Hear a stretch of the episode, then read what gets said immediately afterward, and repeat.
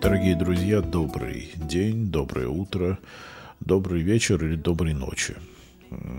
Сегодня я вам хочу сообщить, что на ближайших выходных выходит э, лекция на Киче номер два с великолепной Марией Кича.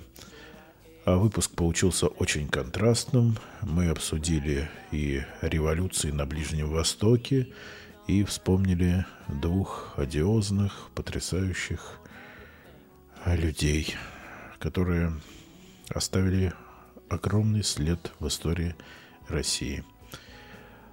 А, добро пожаловать. Небольшой отрывок сейчас будет представлен вашему вниманию. Полный выпуск на ближайших выходных. Ждем вас в гости. Пока. Вымыл все чисто и начал готовить себе завтрак.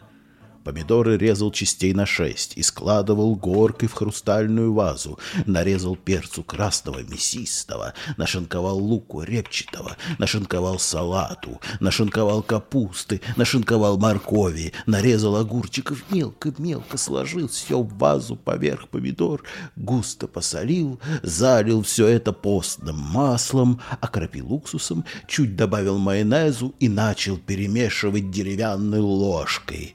И еще снизу поддевал и вверх, поливал соком, образовавшимся еще снизу и вверх, и снизу и вверх, и...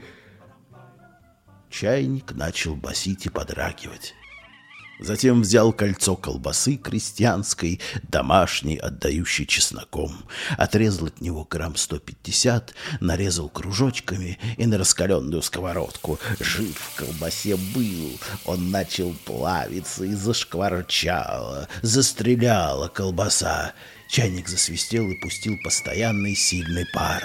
Тогда я достал другой фарфоровый в красных цветах, пузатый, и обдал его кипяточком изнутри, чтобы принял хорошо. А туда две щепоточки чаю нарезного, подсушенного, и залил эту горку кипятком на две четверти. Поставил пузатенького на чайник, и он на него снизу начал парком подпускать.